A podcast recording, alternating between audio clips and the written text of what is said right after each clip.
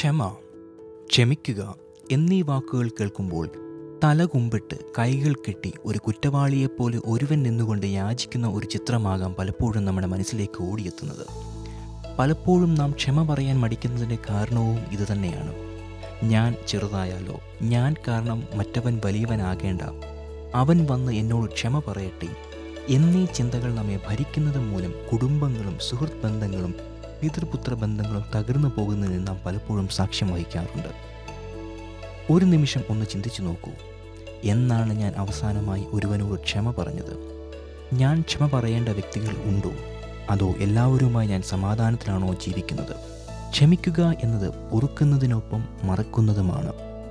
ക്ഷമ പറഞ്ഞു കഴിഞ്ഞാലും മറക്കുവാൻ കഴിയുന്നില്ല എങ്കിൽ അവിടെ സ്നേഹം വന്നില്ല എന്ന് നമുക്ക് പറയാം കാരണം വിശുദ്ധ ബൈബിൾ ഇങ്ങനെ പറയുന്നു സ്നേഹം ദീർഘമായി ക്ഷമിക്കുകയും ദയ കാണിക്കുകയും ചെയ്യുന്നു എല്ലാം പൊറുക്കുന്നു എല്ലാം വിശ്വസിക്കുന്നു എല്ലാം പ്രത്യാശിക്കുന്നു എല്ലാം സഹിക്കുന്നു ചുരുക്കത്തിൽ ക്ഷമയിൽ സ്നേഹം പ്രവർത്തിച്ചില്ല എങ്കിൽ ആ ക്ഷമ യാന്ത്രികമാണ് ജീവൻ ഇല്ല ഓർക്കുക ക്ഷമിക്കുമ്പോൾ ഞാൻ അല്ല ഞാൻ എന്ന ഭാവമാണ് ഇല്ലാതെയാകുന്നത് ക്ഷമ പറയുന്നവനെ ക്ഷമിക്കപ്പെടുവാനുള്ള യോഗ്യതയുള്ളൂ ഒരു പുതിയ തുടക്കത്തിനുള്ള മറ്റൊരു അവസരമാണ് ക്ഷമ എന്നുള്ളത് പാശ്ചാത്യ രാജ്യങ്ങളിൽ എന്തിനും ഏതിനും അവർ ക്ഷമ പറയാറുണ്ട് ചിലപ്പോൾ നമുക്ക് തോന്നിപ്പോകും എന്തിനാണ് ഇവർ ഇത്രയും സോറി പറയുന്നതെന്ന് ക്ഷമിക്കുമ്പോൾ നാം മറ്റുള്ളവരെ ശ്രേഷ്ഠൻ എന്ന് കാണുന്നു എന്നതാണ് സത്യം വിദ്വേഷങ്ങൾ മറന്നുകൊണ്ട് ജീവിക്കുവാൻ ശ്രമിക്കൂ കാരണം ജീവിതം ഒന്നു മാത്രം ഈ പോഡ്കാസ്റ്റ് സീരീസിലെ വാക്കുകൾ താങ്കളെ ഒരു പുതിയ വ്യക്തിത്വത്തിന് ഉടമയാക്കും എന്ന വിശ്വാസത്തോടെയും പ്രാർത്ഥനയോടെയും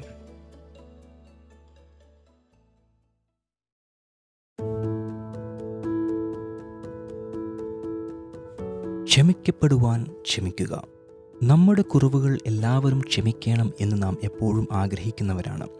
എന്നാൽ പലപ്പോഴും നാം അത് മറ്റുള്ളവരിൽ പ്രയോജനപ്പെടുത്തുവാൻ തയ്യാറാകുകയില്ല നിങ്ങൾ മനുഷ്യരോട് അവരുടെ പിഴകളെ ക്ഷമിച്ചാൽ സ്വർഗസ്ഥനായ നിങ്ങളുടെ പിതാവ് നിങ്ങളോടും ക്ഷമിക്കും മത്തായി ആറിൻ്റെ പതിനാല് മുതൽ പതിനഞ്ച് വരെയുള്ള വാക്യങ്ങൾ മുകളിൽ ഉദ്ധരിച്ച വാക്യത്തിൽ രണ്ട് പ്രധാന വ്യക്തികളാണ് ഉള്ളത് ഒന്ന് മനുഷ്യർ രണ്ട് സ്വർഗസ്ഥനായ പിതാവ് നാം ഒരുവനോട് ഒരു തെറ്റ് ചെയ്യുമ്പോൾ അതിൽ നാം ഉൾപ്പെടെ മൂന്ന് പേരാണ് ഉൾപ്പെടുന്നത് നാം നാം തെറ്റ് ചെയ്ത വ്യക്തി പിന്നെ ദൈവവും കാരണം ദൈവം തൻ്റെ സാദൃശ്യത്തിലും സ്വരൂപത്തിലുമാണ് മനുഷ്യനെ സൃഷ്ടിച്ചത് മനുഷ്യൻ്റെ ഉള്ളിൽ ദൈവത്തിൻ്റെ ഒരു അംശം ദൈവം ഉള്ളടക്കം ചെയ്തിട്ടുണ്ട് അപ്പോൾ നാം ഒരുവനോട് തെറ്റ് ചെയ്യുമ്പോൾ ആ ദൈവിക അംശത്തെയും നാം മുറിപ്പെടുത്തുകയാണ് നാം പലപ്പോഴും അന്യോന്യം ക്ഷമ പറയാതെ ദൈവസന്നിധിയിൽ വന്നിരുന്ന കുറവുകളെ ഏറ്റുപറയാറില്ലേ ഇത് ദൈവം അംഗീകരിക്കും എന്ന് തോന്നുന്നുണ്ടോ ഒരിക്കലുമില്ല ഇവിടെ രണ്ടു പേരാണ് മുറിപ്പെട്ടിരിക്കുന്നത് ദൈവവും പിന്നെ ആ വ്യക്തിയും ഈ മുറിവുണങ്ങുവാൻ പ്രാർത്ഥനയോടൊപ്പം ക്ഷമിക്കണമേ എന്ന ഒരു അപേക്ഷയും അത്യാവശ്യമാണ് നാം ക്ഷമ പറയുമ്പോൾ അവിടെ നാം മുറിപ്പെടുത്തിയ വ്യക്തിയോടൊപ്പം ദൈവത്തോടും നാം ക്ഷമ പറയുകയാണ് ഈ പ്രക്രിയ നടക്കാതെ എത്ര ഉപവസിച്ചാലും പ്രാർത്ഥിച്ചാലും ദൈവം കേൾക്കും അതോടൊപ്പം തന്നെ ദൈവത്തിൻ്റെ ഉള്ളിലെ മുറിവുണങ്ങിയില്ല എങ്കിൽ ദൈവം നമ്മോട് എങ്ങനെ ക്ഷമിക്കും അപ്പോൾ ക്ഷമ എന്നത് ഒരു ചക്രമാണ് ദൈവം നമ്മോട് ക്ഷമിക്കണം എങ്കിൽ നാം അന്യോന്യം ആദ്യം ക്ഷമിക്കണം മനസ്സിൽ കപടത വെച്ചുകൊണ്ട് മുറിവുകളിൽ എണ്ണ പകരാതെ അന്യഭാഷ പറഞ്ഞാലും കയ്യിലെ ചോര പൊടിയുന്നത് വരെ അടിച്ചാലും നെറ്റിയിലെ വിയർപ്പ് ഒപ്പിക്കൊണ്ട് ഇന്നത്തെ ആരാധന അടിപൊളിയായിരുന്നു എന്ന് പറഞ്ഞാലും ഒരു കഥയുമില്ല ദൈവം നമ്മോട് ക്ഷമിച്ചിട്ടുണ്ടോ ദൈവവും മനുഷ്യനുമായുള്ള ബന്ധം എങ്ങനെ ചിന്തിക്കുക ദൈവപ്രസാദത്തിനായി ക്ഷമിക്കുക ദൈവസന്നിധിയിൽ ഇരിക്കുമ്പോൾ ദൈവം നമ്മോട് നമ്മുടെ കുറവുകളെ വെളിപ്പെടുത്താറുണ്ട് മാനസാന്തരത്തിൻ്റെ ആദ്യ നാളുകളിൽ ദൈവത്തോടുള്ള സ്നേഹക്കൂടുതൽ മൂലം ദൈവം എന്ത് പറഞ്ഞാലും ചെയ്യുവാൻ നാം തയ്യാറാണ് എന്നാൽ മാസങ്ങൾ കഴിയുമ്പോൾ നാളെയാകാം പിന്നെയാകാം എന്ന ഒരു ചിന്താഗതി നമ്മിൽ വളരുവാൻ സാധ്യതയുണ്ട് ആകയാൽ നിന്റെ വഴിപാട് യാഗപീഠത്തിങ്കൽ കൊണ്ടുവരുമ്പോൾ സഹോദരന് നിന്റെ നേരെ വല്ലതുമുണ്ടെന്ന് അവിടെ വെച്ച് ഓർമ്മ വന്നാൽ നിന്റെ വഴിപാട് അവിടെ യാഗപീഠത്തിൻ്റെ മുമ്പിൽ വെച്ചേച്ച് ഒന്നാമത് ചെന്ന് സഹോദരനോട് നിരന്നുകൊള്ളുക പിന്നെ വന്ന് നിന്റെ വഴിപാട് കഴിക്കുക മത്തായി അഞ്ചിൻ്റെ ഇരുപത്തിമൂന്നും ഇരുപത്തിനാലും ഇന്ന് പലപ്പോഴും നമ്മുടെ മനസ്സ് നമ്മെ കുറ്റം വിധിക്കുന്നത് കൊണ്ട് കർത്താവിന് തിരുമേശയിൽ നിന്ന് നാം മാറിയിരിക്കാറില്ലേ എന്നിട്ടും നാം നമ്മുടെ അകൃത്യങ്ങൾ ഏറ്റുപറയാറുണ്ടോ സഹോദരനോട് നിരപ്പ് പ്രാപിച്ചിട്ടുണ്ടോ വചനത്തിൻ്റെ മുൻപിൽ വിറയ്ക്കുകയും മാത്രമല്ല അതിൻ്റെ ആജ്ഞകൾ അനുസരിക്കുകയും കൂടെ വേണം മുകളിൽ പറഞ്ഞ വാക്യത്തിലെ ഒരു വാചകം ഇങ്ങനെയാണ് സഹോദരന് നിന്റെ നേരെ വല്ലതുമുണ്ടെന്ന് യേശു പറയുന്നത് നാം ക്ഷമയ്ക്കായി പ്രാരംഭം കുറിക്കുക എന്നാണ് സഹോദരന് നിന്നോട് ക്ഷമിക്കുവാൻ മനസ്സില്ല എങ്കിലും നാം ഒന്ന് താഴ്ന്നു കൊടുക്കുമ്പോൾ നമ്മുടെ സഹോദരന് ക്ഷമ പറയാതെ തരമില്ല ക്രിസ്തു ശിഷ്യരായ നാം ഓരോരുത്തരും ക്ഷമ എന്ന ആ പ്രക്രിയയുടെ പ്രാരംഭ കണ്ണിയായി മാറുക ദൈവസന്നിധിയിൽ യാഗം അഥവാ ആരാധന കഴിക്കുമ്പോൾ ദൈവം അത് സൗരഭ്യമായി അംഗീകരിക്കണമെങ്കിൽ ദൈവമുമ്പാകെ കുറ്റമറ്റ മനസ്സാക്ഷിയോടെ നാം ആയിരിക്കണം അങ്ങനെയുള്ള ആരാധനയിൽ ദൈവകൃപയും പ്രസാദവും സമാധാനവും നമുക്ക് അനുഭവിക്കുവാൻ ഓരോ ദിവസത്തെയും ആരാധന കഴിഞ്ഞിട്ടും ആരാധനയിൽ സന്തോഷം നമുക്ക് ലഭിക്കുന്നില്ല എങ്കിൽ ഒരു നിമിഷം ഒന്ന് നിൽക്കൂ ദൈവത്തോട് ചോദിക്കൂ കർത്താവെ ഞാൻ ആരോടാണ് ക്ഷമ പറയേണ്ടത് എന്നോട് ആർക്കെങ്കിലും വിദ്വേഷമുണ്ടോ ഉണ്ടെങ്കിൽ അത് വെളിപ്പെടുത്തണമേ എന്ന് മനുഷ്യനെ പ്രസാദിപ്പിക്കുന്നതിനേക്കാൾ ദൈവീക കരുതലും പ്രസാദവും പ്രാപിക്കുവാൻ നാം ഒരുങ്ങുക ബന്ധങ്ങൾ ഊട്ടിയുറപ്പിക്കുവാൻ ക്ഷമിക്കുക എത്ര വലിയ സുഹൃത്ത് ബന്ധങ്ങൾ നമുക്കുണ്ട് എങ്കിലും നമ്മുടെ സഹോദര ബന്ധം പോലെ ആഴമായ ഒരു ബന്ധം നമുക്ക് കാണുവാൻ കഴിയില്ല യൗവനത്തിൻ്റെ തിളപ്പിൽ അനേകം ചങ്ക് ബ്രോസിനെ നമുക്ക് കിട്ടുമായിരിക്കും എങ്കിലും സാഹചര്യങ്ങൾ നോക്കുമ്പോൾ നമ്മുടെ കുടുംബം പോലെ വേറെയൊന്നും നമുക്ക് ലഭിക്കില്ല വിശുദ്ധ വേദപുസ്തകം നോക്കുമ്പോൾ വളരെ വികാര നിർഭരമായ ഒരു സന്ദർഭമാണ് ഏശാവും യാക്കോവും വർഷങ്ങൾക്ക് ശേഷം കണ്ടുമുട്ടുന്ന ആ സന്ദർഭം അനുജൻ ജ്യേഷ്ഠനെ ചതിച്ച് അവകാശങ്ങൾ തട്ടിയെടുത്ത് നാടുവിടുന്നു വർഷങ്ങൾക്ക് ശേഷം ദൈവനിയന്ത്രിതമായി യാക്കോബ് ഒരു വലിയ കൂട്ടമായി സ്വദേശത്തേക്ക് മടങ്ങുകയാണ് ഉള്ളിൽ നന്നാ പേടിയുണ്ട് സഹോദരൻ തന്നെ കൊല്ലുമോ അവൻ അവർക്ക് മുമ്പായി കടന്ന് ഏഴ് പ്രാവശ്യം സാഷ്ടാംഗം നമസ്കരിച്ചുകൊണ്ട് തൻ്റെ സഹോദരനോട് അടുത്തു ചെന്നു ഉൽപ്പത്തി മുപ്പത്തിമൂന്നിൻ്റെ മൂന്ന് യാക്കോബിന് നല്ല ബോധ്യം ഉണ്ടായിരുന്നതിനാലാണ് അത്രയും വലിയ സമ്മാനങ്ങൾ യേശാവിന് കാഴ്ചവെച്ചത് സഹോദരനോട് ചേർന്ന് നിൽക്കുന്നതാണ് ദൈവം ആഗ്രഹിക്കുന്ന ഏറ്റവും വലിയ നന്മയെന്ന് അവന് മനസ്സിലായി തൻ്റെ തെറ്റ് യേശാവ് മറക്കുവാൻ യാക്കോബ് ഏറ്റവും താഴ്മയുള്ളവനായാണ് എത്തുന്നത് എന്നെ ചിന്തിപ്പിച്ച ഒരു വാക്യം ഇതാണ് യേശാവ് ഓടി വന്ന് അവനെ എതിരേറ്റു ആലിംഗനം ചെയ്തു അവൻ്റെ കഴുത്തിൽ വീണ് അവനെ ചുംബിച്ചു രണ്ടുപേരും കരഞ്ഞു സഹോദരനെ കണ്ടപ്പോൾ പകയും വിദ്വേഷവും ഉള്ളിൽ വയ്ക്കാതെ അവൻ കൊടുത്ത സമ്മാനങ്ങൾ കണ്ട് കണ്ണ് മഞ്ഞളിക്കാതെ ഒരേ ഉദരത്തിൽ നിന്ന് വന്നു എന്ന ആ സ്നേഹത്തിൽ യേശാവ് പൊട്ടിക്കരയുകയാണ് യേശാവിൻ്റെ ഹൃദയം എത്ര വിശാലമാണ് തൻ്റെ അനുഗ്രഹങ്ങൾ അടിച്ചു മാറ്റി എന്ന് പോലും ഓർക്കാതെ വർഷങ്ങൾ മനസ്സിൽ വെച്ച പകയെല്ലാം മറന്നുകൊണ്ട് സ്നേഹത്തോടെ കെട്ടിപ്പിടിച്ച് പൊട്ടിക്കരയുകയാണ് യാക്കോബ് താഴ്മ ധരിച്ചപ്പോൾ ദൈവം ആ ബന്ധത്തിൽ ഇറങ്ങി വന്നു പലപ്പോഴും സഹോദര ബന്ധങ്ങളിൽ ഇടർച്ചയുണ്ടാകുന്നത് താഴ്മയും വിനയവും നഷ്ടപ്പെടുമ്പോഴല്ലേ താഴ്മ ധരിക്കാം ബന്ധങ്ങൾ ശിഥിലമാക്കുവാൻ അല്ല പണിയപ്പെടുവാനാണ് ദൈവം ആഗ്രഹിക്കുന്നത്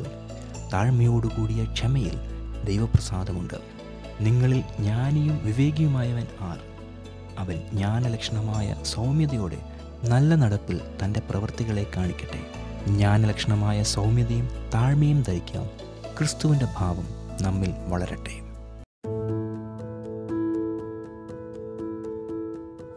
പാപം നിർത്താതെ ഇരിക്കുവാൻ ക്ഷമിക്കുക ക്ഷമിക്കുക എന്നത് ക്രിസ്തു ശിഷ്യൻ്റെ ഒരു സ്വഭാവമായി വളരെയണം സ്വഭാവമാകുന്നത് ചെയ്യുവാൻ നാം പ്രത്യേകം ശ്രമങ്ങൾ എടുക്കേണ്ട ആവശ്യമില്ല ഉദാഹരണത്തിന്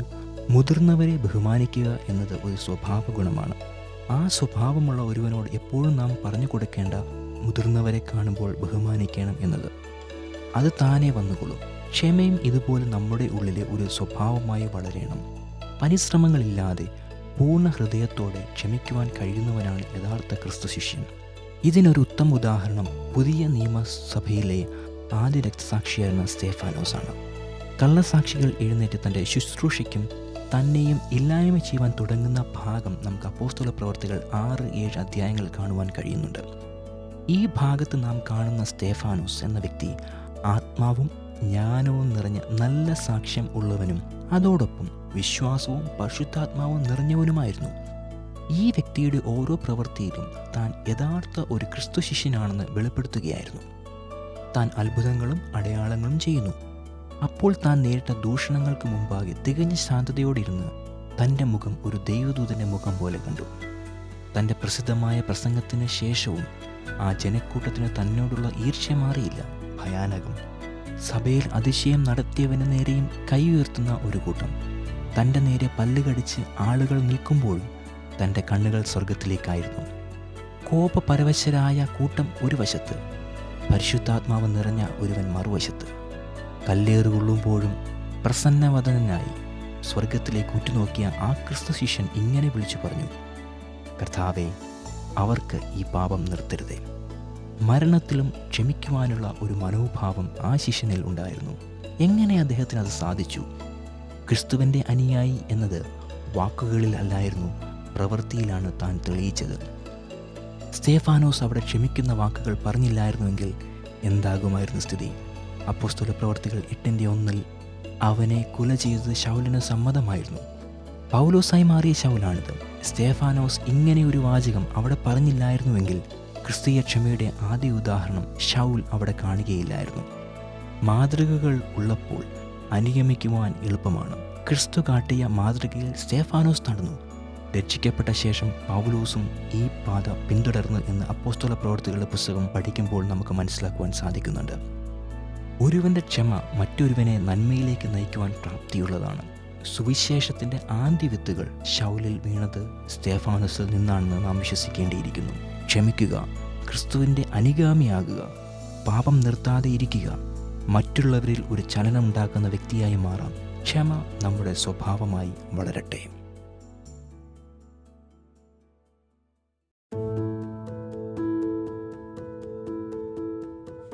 രോഗശാന്തിക്കായി ക്ഷമിക്കുക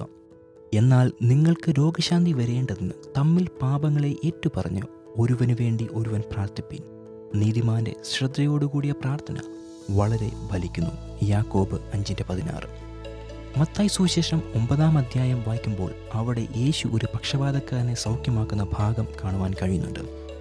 ആ വ്യക്തിയുടെ വിശ്വാസം കണ്ടിട്ട് യേശു പറയുന്ന വാക്കുകൾ ശ്രദ്ധേയമാണ് മകനെ ധൈര്യമായിരിക്കുക നിന്റെ പാപങ്ങൾ മോചിച്ചു തന്നിരിക്കുന്നു സൗഖ്യം നൽകുന്നതിന് പകരം പാപമോചനമോ ഈ സംശയം അവിടെ കൂടി നിന്നിരുന്ന ചില ശാസ്ത്രിമാരിലും ഉണ്ടായിരുന്നു പാപങ്ങളെ മോചിക്കുവാൻ യേശുവിന് അധികാരമുണ്ട് എന്ന് അവളെ വെളിപ്പെടുത്തുമ്പോൾ തന്നെ യാക്കോബിൻ്റെ ലേഖനത്തിലെ വാക്യവുമായി താരതമ്യം ചെയ്യുമ്പോൾ പാപമോചനത്തിലൂടെ ആ പക്ഷപാതക്കാരൻ്റെ ആന്തരിക സൗഖ്യവും നടക്കുകയാണ് എഴുന്നേറ്റ് കിടക്കിയെടുത്ത് വീട്ടിൽ പോകുക എന്ന വാക്കും വന്നപ്പോൾ ആ വ്യക്തിയിൽ ഒരു പുതു സൃഷ്ടിപ്പ് നടന്നു എന്ന് നാം മനസ്സിലാക്കുവാൻ കഴിയുന്നു പരസ്പരം പാപങ്ങളെ ഏറ്റുപറഞ്ഞ് പ്രാർത്ഥിക്കുമ്പോൾ ദൈവാത്മാവിനെ പ്രവർത്തിക്കുവാനുള്ളൊരു പാത നാം തുറന്നു കൊടുക്കുകയാണ് പാപങ്ങളെ നാം ഏറ്റുപറയാതെ ഇരിക്കുമ്പോൾ പ്രാർത്ഥനയിൽ ആത്മാർത്ഥത നന്നേ കുറവായിരിക്കും കാരണം ഹൃദയങ്ങൾ തമ്മിൽ അകന്നിരിക്കുമ്പോൾ ഹൃദയപൂർവ്വം സഹോദരന് വേണ്ടി പ്രാർത്ഥിക്കുവാൻ നമുക്ക് എങ്ങനെ സാധിക്കും തമ്മിൽ പാപങ്ങളെ ഏറ്റുപറഞ്ഞു ഈ ഒരു വാചകം ശ്രദ്ധേയമാണ് നാം തെറ്റ് ചെയ്തത് ആരോടാണോ അവരോട് നാം ആദ്യം ഏറ്റുപറയുക നാം പലപ്പോഴും പാപക്ഷമ രഹസ്യ പ്രാർത്ഥനയിൽ മാത്രം ഒതുക്കി നിർത്തുകയല്ലേ ദൈവത്തോട് ഞാൻ ഏറ്റുപറഞ്ഞു ദൈവം എന്നോട് ക്ഷമിക്കും എന്ന ഒരു മിഥ്യാധാരണ നമ്മിൽ വളരരുത് തമ്മിൽ പാപങ്ങളെ ഏറ്റുപറയുക എന്നുള്ളത് ദൈവിക കൽപ്പനയാണ് നാം തമ്മിൽ പാപങ്ങളെ ഏറ്റുപറയുമ്പോൾ അദർശനായ ദൈവത്തിൻ്റെ സന്നിധിയിലാണ് നാം ഏറ്റുപറയുന്നത് എന്ന് നാം ഓർക്കുക അങ്ങനെയുള്ള പ്രാർത്ഥനയിൽ ആന്തരിക സൗഖ്യവും മാനസിക ബലവും ദൈവം പകരും നീതിമാൻ്റെ ശ്രദ്ധയോടുകൂടിയ പ്രാർത്ഥന വളരെ ഫലിക്കുന്നു ഹൃദയം കൊണ്ട് അടുത്ത് കഴിയുമ്പോൾ നാം ശ്രദ്ധയോടുകൂടി പ്രാർത്ഥിക്കുവാൻ തയ്യാറാകും ദൈവം നമ്മിൽ നിന്ന് ആഗ്രഹിക്കുന്നത് ഒരു ശീതോഷ്ണവാൻ്റെ പ്രാർത്ഥനയല്ല പകരം ആത്മാവിൽ പോരാടുന്ന ഒരു പ്രാർത്ഥനയാണ്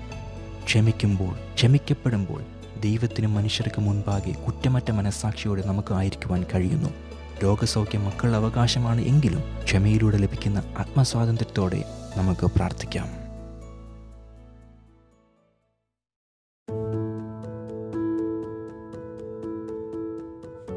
സ്നേഹിക്കുവാനും ക്ഷമിക്കപ്പെടുവാനും ആഗ്രഹിക്കുന്നുവെങ്കിൽ ആദ്യം ക്ഷമിക്കുവാൻ പഠിക്കൂ മദർ തെരേസയുടെ വാക്കുകളാണിത് ക്ഷമ നമ്മുടെ ജീവിതത്തിൻ്റെ അടിത്തറയായി മാറ്റുക ക്ഷമയിൽ സ്നേഹമുണ്ട് കരുതലുണ്ട് പ്രാർത്ഥനയുണ്ട് രോഗശാന്തിയുണ്ട് പാപക്ഷമയുണ്ട്